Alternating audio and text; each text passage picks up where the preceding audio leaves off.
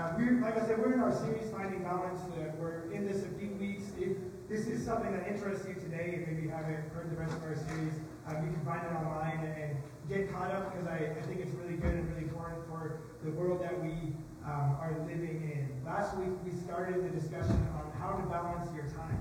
Uh, we focused on that the balance Scripture tells us to have between working and resting.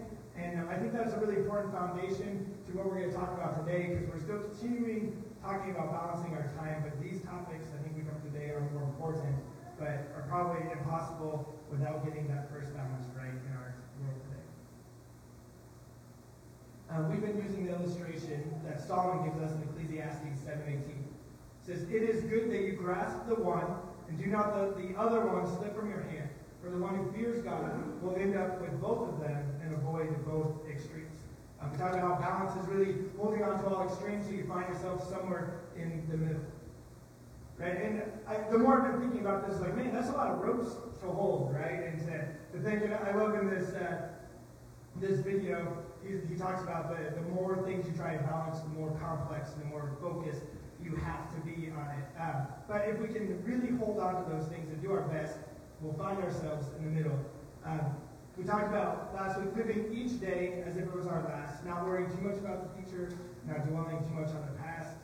I'm a poet and I no idea. Um, okay, but we covered how much time is like how time is our most valuable resource that we all have. Everybody has time. Um, it, it's here for you, and we talked about how we should really be managing it better. Um, Eckhart Tolle, the author of the book The Power of Now, says time isn't precious enough because it is an illusion. What you perceive as precious is not time, but the one point that is out of time, the now. That is precious indeed. The more you are focused on time, past and future, the more you miss the now, the most precious thing there is. Right? Because now is the only moment we're guaranteed. You can't go back and change your past. You're not guaranteed future, but right now. And I'm coming to find that I'm, I'm on this finding balance journey with you guys. I'm not I didn't study it for like multiple years and now come prepared. And I started a little bit ahead so that I could bring this to you, but I'm still on this journey with you and finding it in my life. And I'm really finding that finding balance and holding on to those extremes is being kind of extreme in the moment. Right? If you're resting, go all out in that rest. If you're working, give it your all. Be present in that moment. Uh, I, like I've said before, I'm a daydreamer. I'm constantly never really where I am, it feels like. I always think about what's next or what more could happen somewhere. And um, I really like hiking. And you guys probably also know that about me. But one of the things I like about hiking is it forces me to stay in the now moment. Because I can daydream while I walk, but when I'm hiking and there's all the things on the trail, if I'm not paying attention to the now, I will fall on my face. And I don't want to fall to my death in the middle of nowhere. And um, so it, it causes me to focus in that moment. It also causes me to think realities of my moment, like, have I brought in enough water? Do I have water? Am I going to make it to my next water source? But it all comes back down to like each step that I'm taking right now. Being present with your family, with God, with work, with anything is really hard to do today, right? There's distractions everywhere. They're endless. You have social media, TV, text messages, Snapchats, your DMs, you have work, let alone your own thoughts.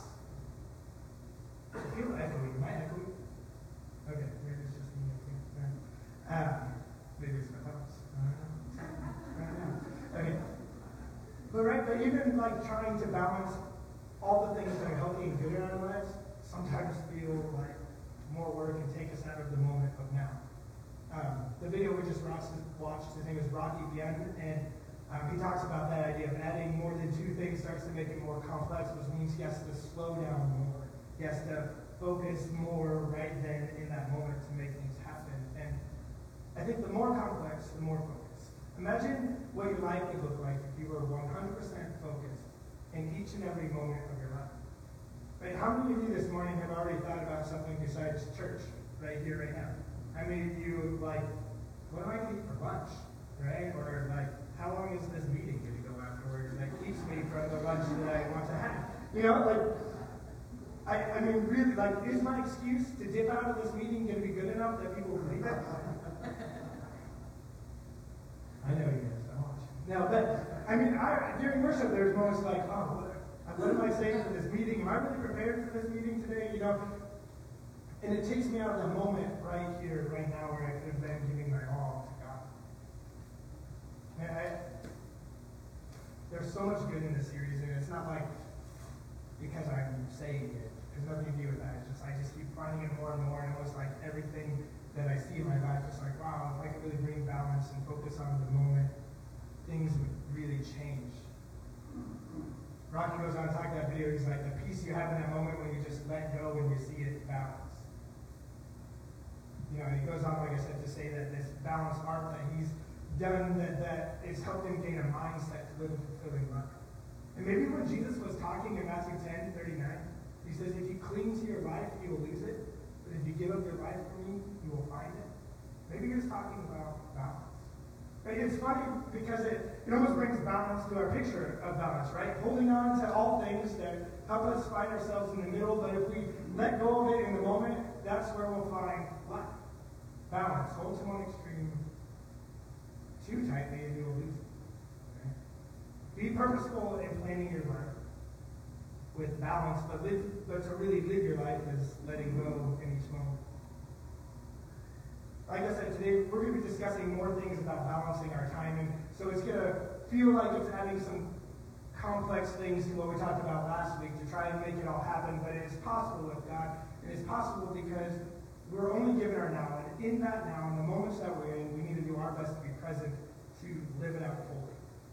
Um, so we're going to look at some extremes between time with God, time with others, and time for yourself. They're all scriptural things. We're going to look at all those extremes and how we need to balance them and how it'll affect our life. So if you want to turn to the book of Haggai, it's in the Old Testament towards the end, um, chapter 1. We're going to briefly read a section there. But to give some background um, to what's going on in this um, story here in the Bible, says the nation of Israel, um, they had just been released from about 50 or more years of captivity in Babylon. They were, uh, their whole nation was um, stolen away to Babylon. They had ruined their nation, uh, God's temple, everything was just torn down, and they were in this other city in captivity. Um, there's a lot of history into why they got released, but they were released and, and um, sent back to their homeland. And they were really excited for their freedom, obviously, as anybody would. And they went back home and they were so thankful for God um, to, of setting them free that they went back to the foundation of the temple and they built the foundation and they built an altar on it and they worshiped God.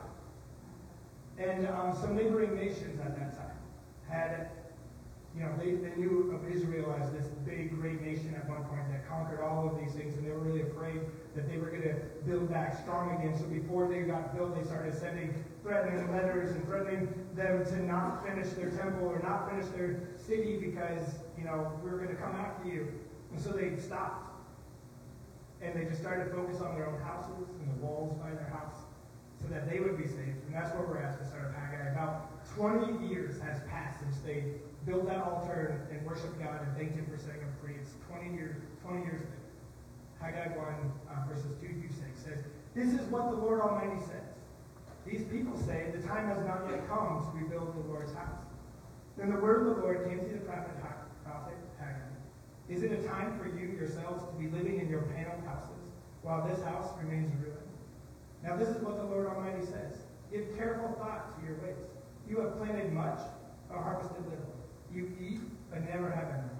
You drink, but never have your fill. You put on clothes, but are not warm. You earn wages, only to put them in a purse with holes in them. Has some of those phrases ever rang true in your life where you feel like, wow, my paycheck is not stretching as far as it used to, or the food in my fridge is never lasting long enough um, to get through these things. And I know that I've had moments in my life where I felt that way. It's like, I, I know I put $20 in these, these pockets of my pants and they disappeared, you know, before I even had the opportunity. And um, the, the scripture continues, verses 7, it says, This is what the Lord Almighty says. Give careful thought to your ways. Go up into the mountains and bring down timber and build my house, so that I may take pleasure in it and be honored, says the. You expected much, but see, it turned out to be little. What you brought home, I blew away. Why, declares the Lord Almighty? Because of my house, which remains ruined, while each of you is busy with your own house. There are two problems I see in this, and the first is a problem of the people. that they don't have much and that their things aren't seeming to last, and that's a problem, right? And the second problem, though, is a problem with the people. That they are too busy focused on their own stuff, and they've left God's house unfinished for years. You see, at that time, the temple was the place that God had to dwell in those days. It was his home, and basically they left God homeless. You know, he set them free so they could come back home and build him a home, a place to dwell, and they forgot about it and they left. But not only were they not doing anything about it, they were building their own house. Right? It's almost like a, a slap in God's face. Like, I know you're homeless, but I got to spend time building my house and making it nicer right Right? Be like somebody coming you to eat, and you're like, sorry, I don't really have time to make you food because I'm making dinner. You know, like, wait a second, that's not right. Like, just give me some extra. You're already working on the tools are out. You know, like, I see that extra plate you have just sitting there. You're like, that's for decorations. You know, um, that was just my wrong. I guess. But you know, it it was sad, right? And it, God's like, hey, remember who did all this for you? And so he had to remind them by allowing their stuff to not last as long as to get their attention back to him. And that, I mean, that happens in our lives all the time. You know, I think almost every moment of, of struggle is really just a moment that God allows so that we can turn back to him. Uh, you know, I, I don't like to see my children get hurt. I don't like to see them fall or fail at anything. But also some of my favorite moments are when my kids are crying and running to me, and I get to hold them and heal them, and they come back to me. And I feel like God's like, man, I have so much better for you, and you're out running over there, and you know, he, he does things, he allows things to happen so that we turn back to him, and that's this story. Right? There's a new temple for God to dwell in these days, right? It's, it's not about this building. God doesn't dwell here. Right? We talked about this in our last series, The Core Truths, but in 1 Corinthians 6.19 says, Do you not know that your bodies are temples of the Holy Spirit who is in you, whom you have received from God? The new place for us, for God to dwell is in us, but not like individually, but us, the body of Christ. We are the new house of God. Right? Not, not this, but us, the people here, the people that are all gathered around on Sunday morning. We are the house of God. You know, with this beginning of the year, you know, a lot of people take the beginning of the year to, to set new goals, you know, make um, decisions about like, okay, what do I want to see happen in my life this year? And I want you to ask yourself, whose house have you been building? Right? God told him in verse 7, give careful thought. Which to me is really similar to, right, live as wise people, making the most of every opportunity that we've talked about and handling our time. Give careful thought to your ways. God, also asked this, is it a time for building your house? Right? And I love this verse because there is a time to do those things. There is a time to focus on your things, but the priority should be God's things first. And often we're quick as Christians to not spend our time doing bad things. Right? Most Christians are like, yeah, those are bad. We shouldn't be doing them. But we often have a problem choosing between good things and God things. Right? It's good to build your house and take care of your family and do those things. But it also is better that we focus on God's things first. Sometimes the enemy, he doesn't really want us doing bad things. I mean, I'm sure he'd love that. But if he can get us distracted with doing just enough good things that we forget about God's things, he's pretty okay with that. Jesus talked a lot about this in Matthew 6, the, the very middle of his Sermon on the Mount. And he says in verses 19 through 21, he says, Don't store up treasures here on earth, where moths eat them and rust destroys them, where thieves break in and steal. Store your treasures in heaven, where moths and rust cannot destroy, and thieves do not break in and steal. Wherever your treasure is, there the desires of your heart will also be. Right? And we jump down to the 31 through 34. It says, So don't worry about these things, saying, What will we eat, or what will we drink, or what will we wear? These things dominate the thoughts of unbelievers. But your heavenly Father already knows your needs. Seek the kingdom of God above all else.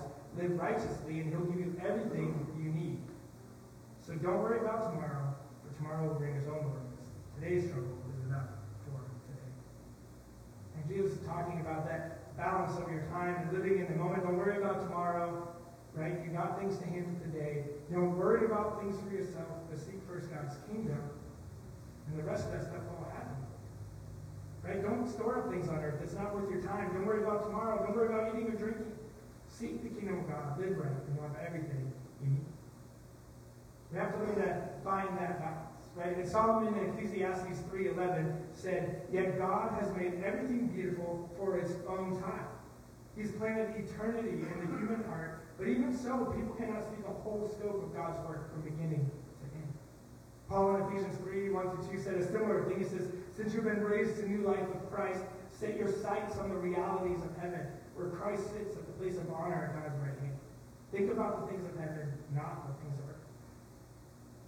Eternity is in us.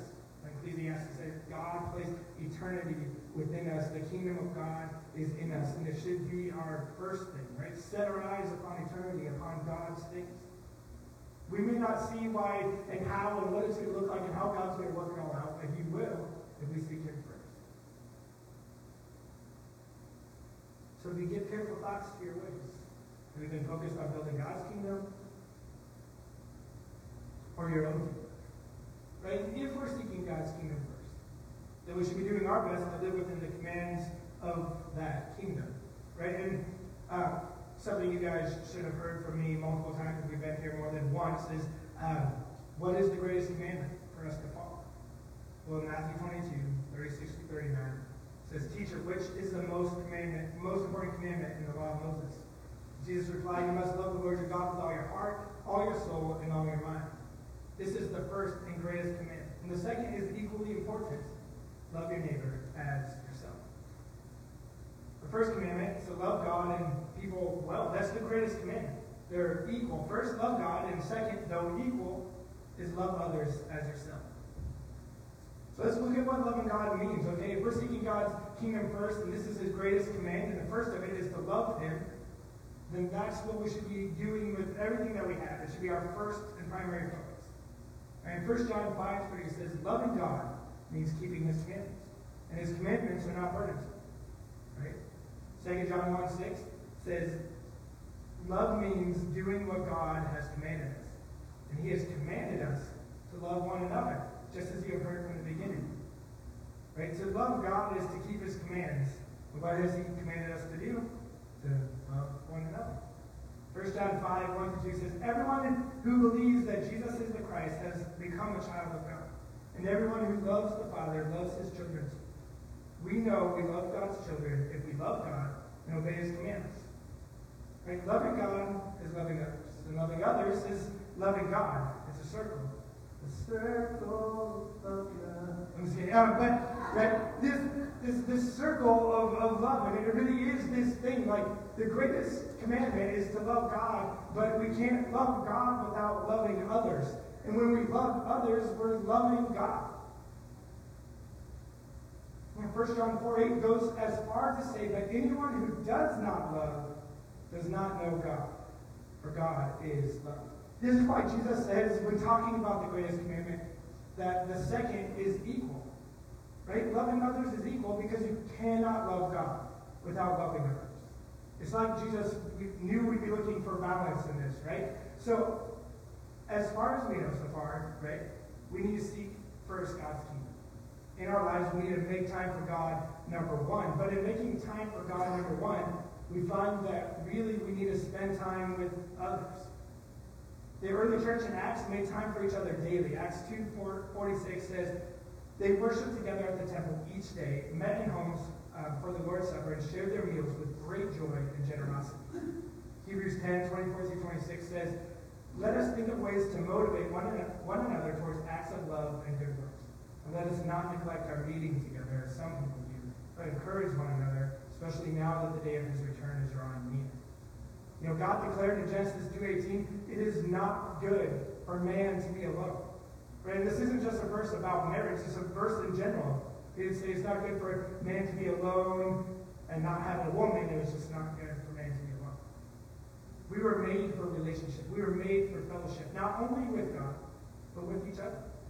Right? Another week we're going to tackle this, this idea of um, balancing relationships, but for today, understand that we were made for one another. There isn't any direct verses in the Bible that command us to spend time with friends. But there's plenty of context that shows its importance. Right? John 15, 12 through 13 says, My command is this. Love each other as I have loved you. Greater love has no one than this, to lay down one's life for one's friends. Then if time, if now is our most valuable resource, right, then one of, one of the greatest acts of love we can do on earth is to give people our time. To give it to our friends, to give it to others in need. It's referenced many times that, that the church is a body. Right? All throughout the New Testament, we're a body. But what good is a body if it's all separate? Like, I mean, how great would my hands be if they lived in China? You know, like, that would. Right? And so we need each other, but we need each other together. Ecclesiastes 4, 7 to 12. Um, Solomon again, he says, I observed yet another example of something meaningless under the sun. This is the case of a man who is all alone without child or brother, yet who works hard to gain as much wealth as he can. And then he asks himself, Who am I working for? Why am I giving up, up so much pleasure now? It is all so meaningless. Verse 9, these are some famous verses you guys have probably heard at a wedding or two before. It says, Two people are better off than one, for they can help each other succeed. If one person falls, the other can reach out and help. But if someone who falls alone is in real trouble, Likewise, two people lying close together can keep each other warm, but how can one be warm alone? A person standing alone can be attacked and defeated, but two can stand back to back and conquer. Three are even better, for a triple braided cord is not easily broken. And Solomon, over and over again through Ecclesiastes, he's, he's talking about how he's searched everything in life, and he probably did at that time, being the, one of the wealthiest people. Uh, he was the wealthiest person alive, one of the wealthiest people of all time. Um, having access to whatever he wanted. In the wisdom of God, he, he looked at everything on earth and he decided that pretty much everything is meaningless. If you read through Ecclesiastes, like, that's meaningless, that's meaningless, that's meaningless. But there's a few things that he points out that's not meaningless. One is having other people around. Right? Neither multiple times um, beyond that, he goes Ecclesiastes 8.15, this is one example where he says it, um, maybe every other chapter it seems like. He says, so I recommend having fun. Right? The Bible tells you, he recommends you to have fun, okay? All right, it's good. Because there is nothing better for people in this world than to eat, drink, and enjoy life. That way they'll experience some happiness along with the hard work God gives them under the sun. He says over and over again, everything is meaningless. But what does have meaning? Eating and drinking and enjoying life with your friends, having fun. Jesus understood this. In Mark 6, 32, 32, there's a little clip in a story that says, the apostles returned to Jesus from their ministry tour and told him all they had done and taught. Then Jesus said, let's go off by ourselves to a quiet place and rest. He said this because there were so many people coming and going that Jesus and his apostles didn't even have time to eat. So they left by boat for a quiet place where they could be alone. Jesus, when you know, a while ago when we were looking at Jesus' life when he walked on the earth, um, even when he was gathering his disciples, it involved just inviting people over to his house to eat and hang out with him. And, and other times, he inviting himself over to their house. Um, he did that a lot too. I don't necessarily recommend that, um, you know, but it, it, does work sometimes, you know. It's good and it's Jesus-like to hang out and eat with your friends. In doing so, you're even loving God and seeking first his kingdom. And this is both for the extrovert and introvert. Some of you are like, I don't I don't do that. Have fun with people. No, you know, right? I'm like, no, you do. It's just certain people, right? It's just you gotta have you pick and choose, and it's still very good for you in the same way. It will look different for every single person, but it's not an excuse to not have friendship. There are so many good stories of friendship in the Bible. David and Jonathan, um, chapter after chapter Jonathan and David carrying and looking out for each other. Jonathan literally giving up his life, giving up the throne to the kingdom for David, for his best friend. Ruth and Naomi, which uh, Aaron talked about the beginning of the month, they, they headed off on a venture together for some, their, their family and their nation to um, stay together and leave everything else behind because they just cared about each other. Even the book of Job, um, Job loses everything and he's completely distraught and just like over life. And he has three friends who come and sit with him, just sit with him for days without even talking, just there mourning with him. Man, we could some friends like that that would be willing to set aside everything they have just to come and be there because things are hard. I'm currently reading a book called The Second Mountain uh, by a guy named David Brooks. He's a writer for the New York Times and um, many different things. And um, he actually wrote a really popular book about how to succeed in your career, basically. And then he had a big like issues with life, and he realized that that first mountain of climbing your career and living by yourself is not what life is about. It's really about this second mountain where we shift from individuality to community. And uh, that book is, I'm only like a third of the way through it, and still it's probably by far like one of my favorite books I've read in the last however many years. And but in there, he talks about that sociologists right now, when they're looking at culture all around, uh, especially first world nations, he's find, they're finding that social isolation is actually the root for pretty much all of the problems that we're seeing today. And that even though we're more connected than ever through technology, we're actually more distanced than we've ever been in community. That our society has shifted from this community mentality to individuality. And there should be some balance. But if you go back, you know, a couple generations before me, you find people like who not only like just knew who the neighbors were, but actually cared for them. They lived in community, they, they hung out together, they grilled together, they um, their identity was found in their community that they were from. You know, they, they worked lifelong jobs in, in one place because they were dedicated to that. And there was kind of this uh, reward for not leaving your community. Was all about building that community and staying there. And you were kind of rewarded for your lack of self, mostly, and just being a part, being one. You know, on one hand, that's one extreme.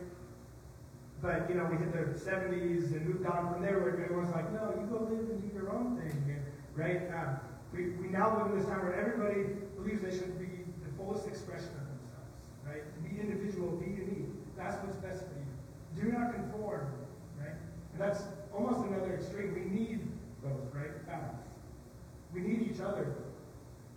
It should take sacrifice of ourselves, right? To love someone. If you're not sacrificing something of your own, then you're not truly loving, loving them, right?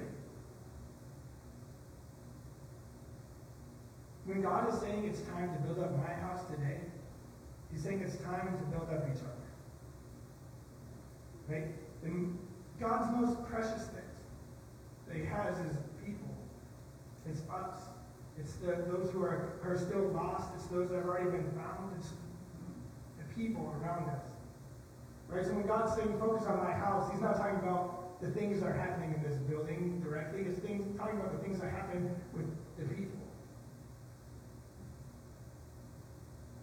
And this church here, we exist to build up people, whether it's connecting with each other on a Sunday morning and connecting with God together, being encouraged and challenged um, with a message to, to go out and love people more on Sunday mornings, whether it's um, about working on recovery on Thursday nights or digging deeper into fellowship um, and studying on Wednesdays, or caring for those in need through the pantry or through other outreaches that we do. It's all about the people. It's not about us. So what does it really look like to, to love one another besides just this general idea of giving our time? Romans 12.10 says, love each other with genuine affection. Take delight in honoring one another for each other. Another version says, outdo each other in honoring one another. And what a difference to our culture would be if that was our goal, right? You entered into a, a discussion with somebody and your goal was to outdo honoring them. Right? Imagine the different names you would probably use, right? Matthew 7 12 says, Do to what you would like them to do to you. That is the essence of all that is taught in the law and the prophets. Uh, Skip it. First Peter 2.17 says, Respect everyone and love the family of believers. Fear God and respect the king. Philippians 2 3 says, Don't be selfish. Don't try to impress others. Be humble, thinking of, uh, thinking of others as better than yourself. And I need that like constantly in front of me. Like if everybody else in the world could just wear that shirt for me, that might be selfish. Right? But so that when I look at them, that that's what I see. I saw somebody posted, I feel like a picture, like you will never look into somebody's eyes, or you never look into the eyes of somebody that God doesn't love. And it's like, man, it's that idea. Don't be selfish. Don't try to impress other people. Be humble. Thinking of them is better than you. In Galatians 6 3, share each other's burdens, and in this way obey the law of Christ.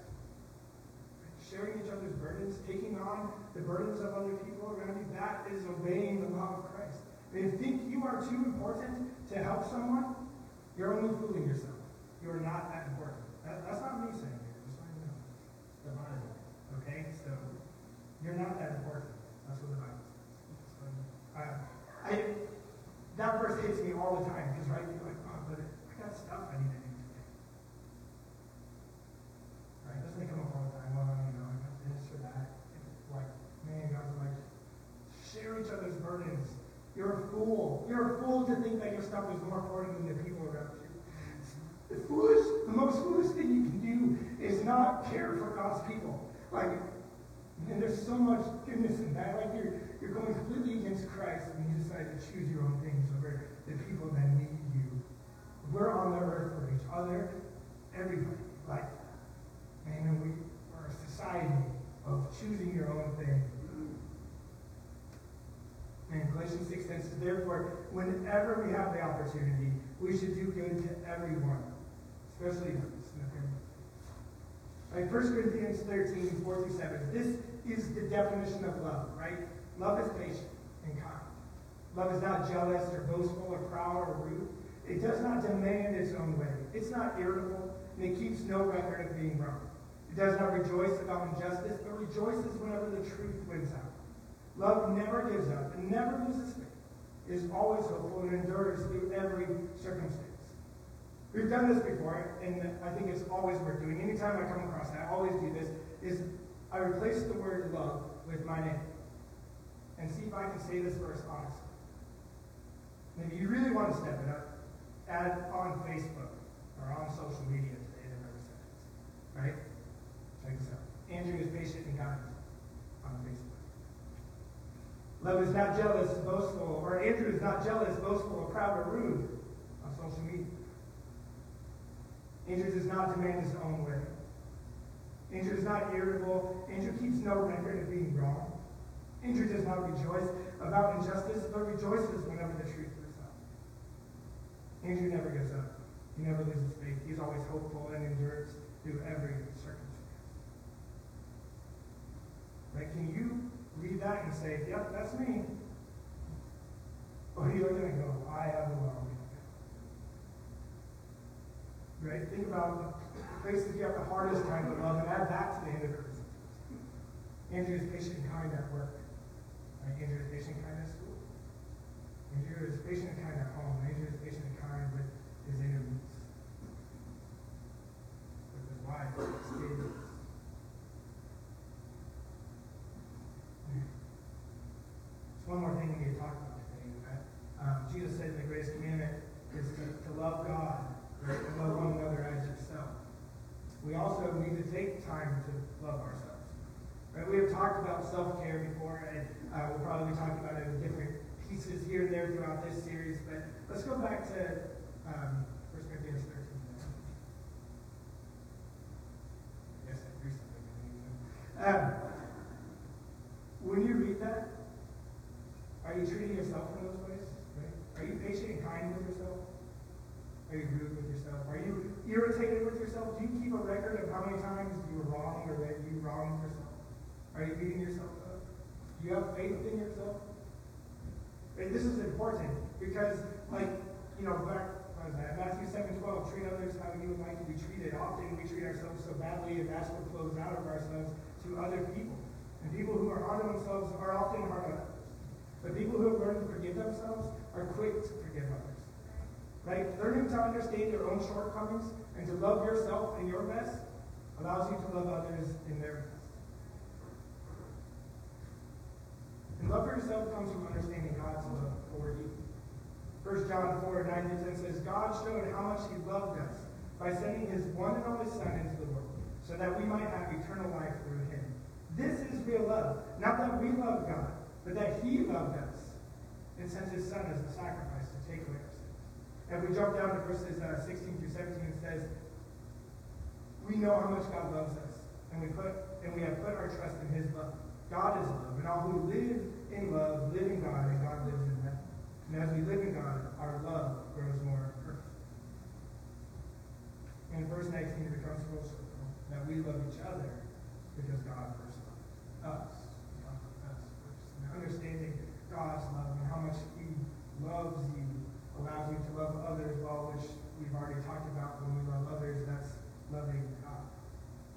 John 3.16 says, For this is how God loved the world, that he gave his one and only Son, so that everyone who believes in him will not perish, but have eternal life.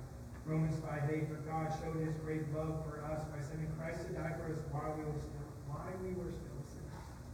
But God loves you 100% all the time, even while you are still in your sin. If you haven't left and you're still a mess, maybe you're still a mess today. I know I am. God still loves you. Being able to love yourself and to understand God's love. And that will involve taking some time for yourself, doing the things that fill you and getting alone with God. Jesus often went and spent time alone with God. He took time for himself. Luke 5, 15 through 16 says, But despite Jesus' instructions, the report of his power spread even faster, and vast crowds came to hear him preach to be healed of their diseases. But Jesus often withdrew to the wilderness for prayer. You maybe need to hear this today that Jesus often took time for himself. There are many scriptures that show Jesus going to the mountains and going to the wilderness to be alone with God. Take the time. Do the things that you enjoy and do them with God. Sometimes it'll be sitting still. And other times it'll be doing things that God has instilled in you. Eric Liddell, the Olympic gold medalist runner, and a missionary now, said, God made me fast.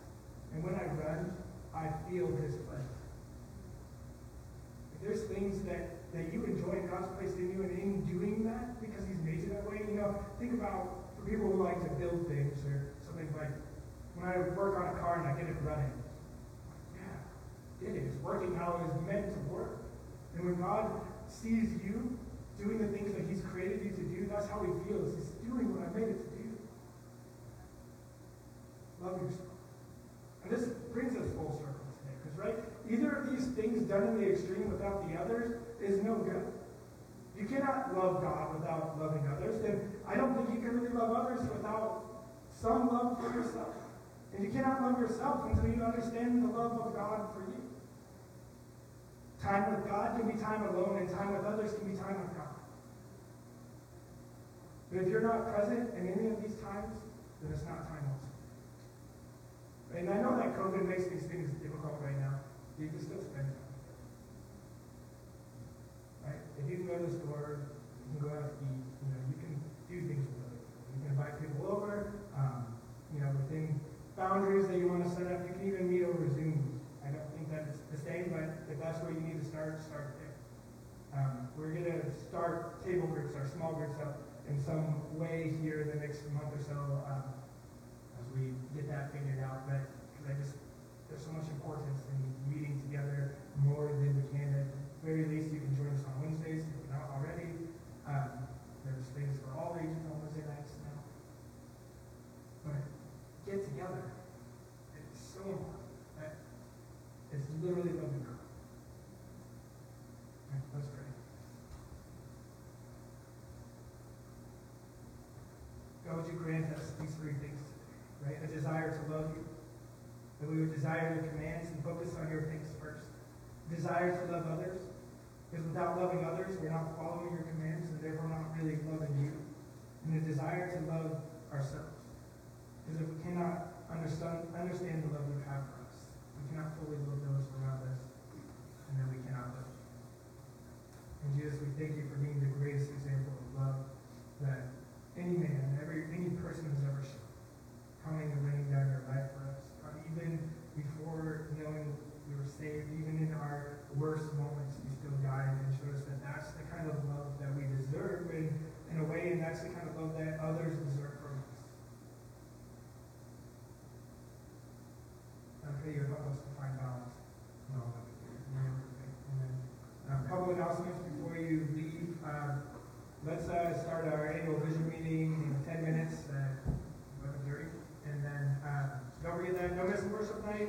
Saturday. And then there are some meals sitting out the side door um, over there, right? And uh, there are meals that are left over that we passed out. So homemade um, chicken pot pie with sides and the Uh, we handed out a bunch of them yesterday, and we just have some left over. So if you need a meal for your family, feel free to grab one of those out that side door.